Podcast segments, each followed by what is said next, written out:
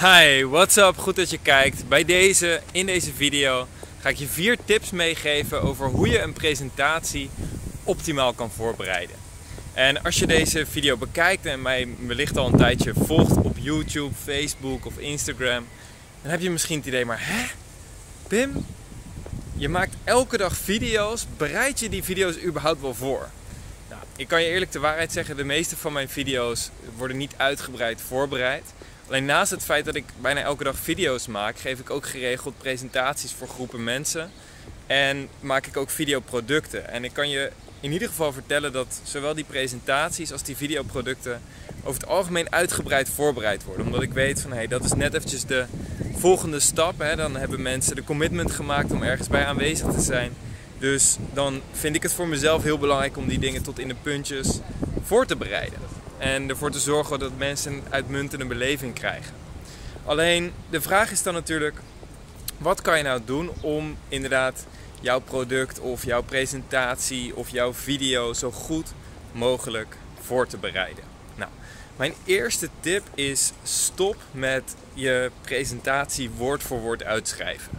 Dat is een van de beginnersvalkuilen, om het maar zo te noemen. Ik, ik stap nog steeds wel eens in die valkuil. Ehm, of ik heb nog wel eens de neiging om in die valkuil te stappen, laat ik het zo zeggen. We zijn vaak geneigd om, om onszelf die zekerheid te geven om alles woord voor woord uit te schrijven. En bijvoorbeeld als je kijkt naar excellente sprekers, hè, kijk naar een Tony Robbins of een Les Brown of een Jim Rohn of een Eric Thomas of welke spreker jij dan ook echt naar opkijkt.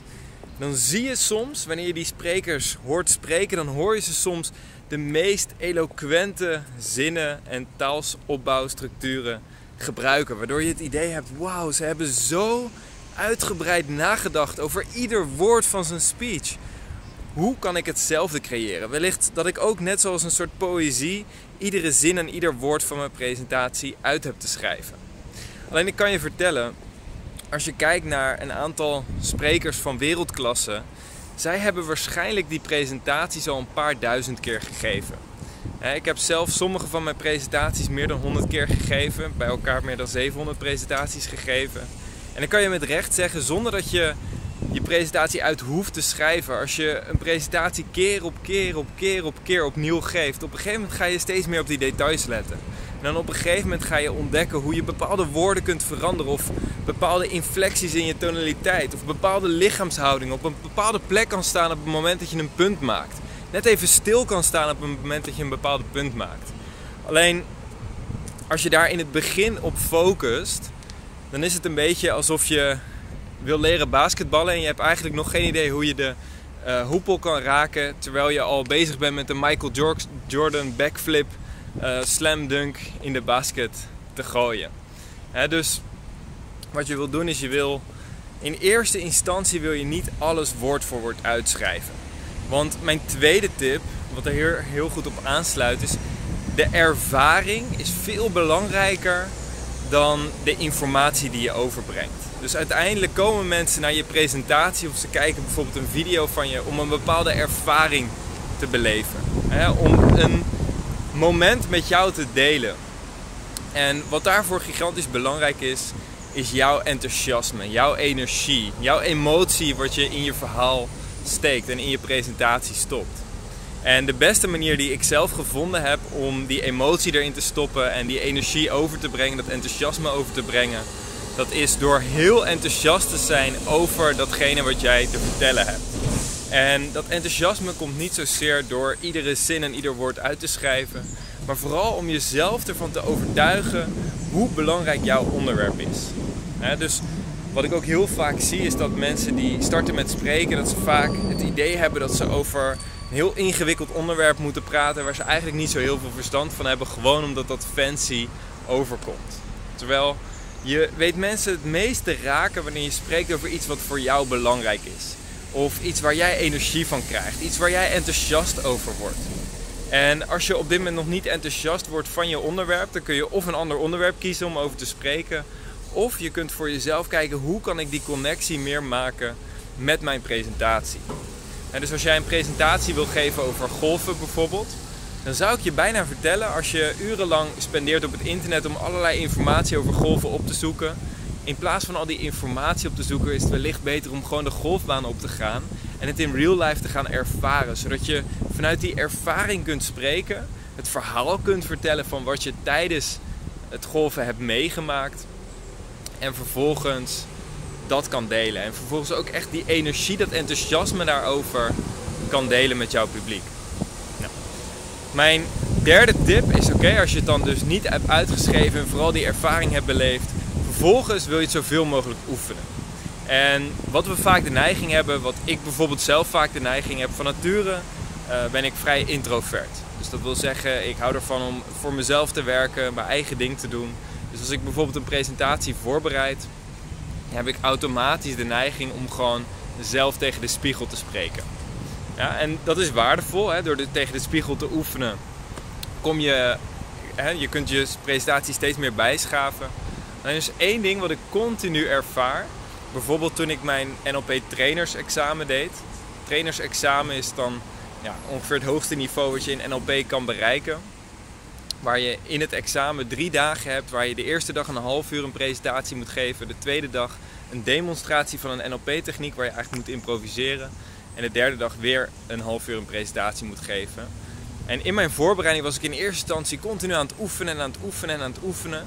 Wat ik merkte is dat in het oefenen had ik een bepaalde verwachting opgebouwd van hoe het publiek zou gaan reageren.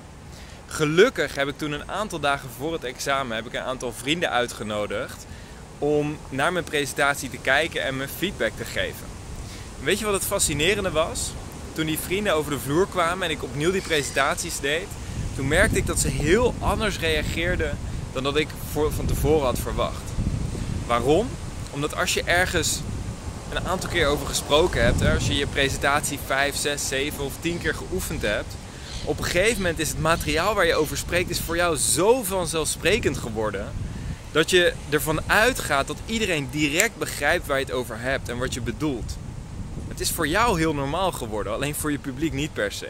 Dus ik merkte plotseling dat ze heel anders reageerden en plotseling stilstonden bij punten die voor mij totaal vanzelfsprekend waren.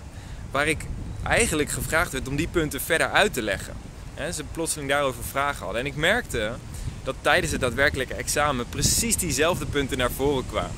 En precies diezelfde vragen naar boven kwamen. Dus mijn tip is: oefen je presentatie zoveel mogelijk en oefen het liefst niet in je eentje. Nodig liefst vrienden, vriendinnen, familie, wie je dan ook kan uitnodigen. Nodig mensen uit om naar je presentatie te kijken. Ook al is het maar één op één, hè, dan doe je gewoon die presentatie één op één. Ga je staan, de ander zit. En ik weet het, dat is vaak spannend. Hè? Je doet het waarschijnlijk liefst in je eentje voor de spiegel, voor je kat of voor je hond. Alleen daar ga je veel minder van leren. Omdat wanneer je daadwerkelijk voor iemand een presentatie geeft, krijg je veel meer die feedback, die waardevolle dingen. Je komt erachter alleen al aan de gezichtsuitdrukking, de manier waarop iemand zit, of iemand jouw punt wel of niet begrijpt. Dus daar leer je gigantisch veel meer van.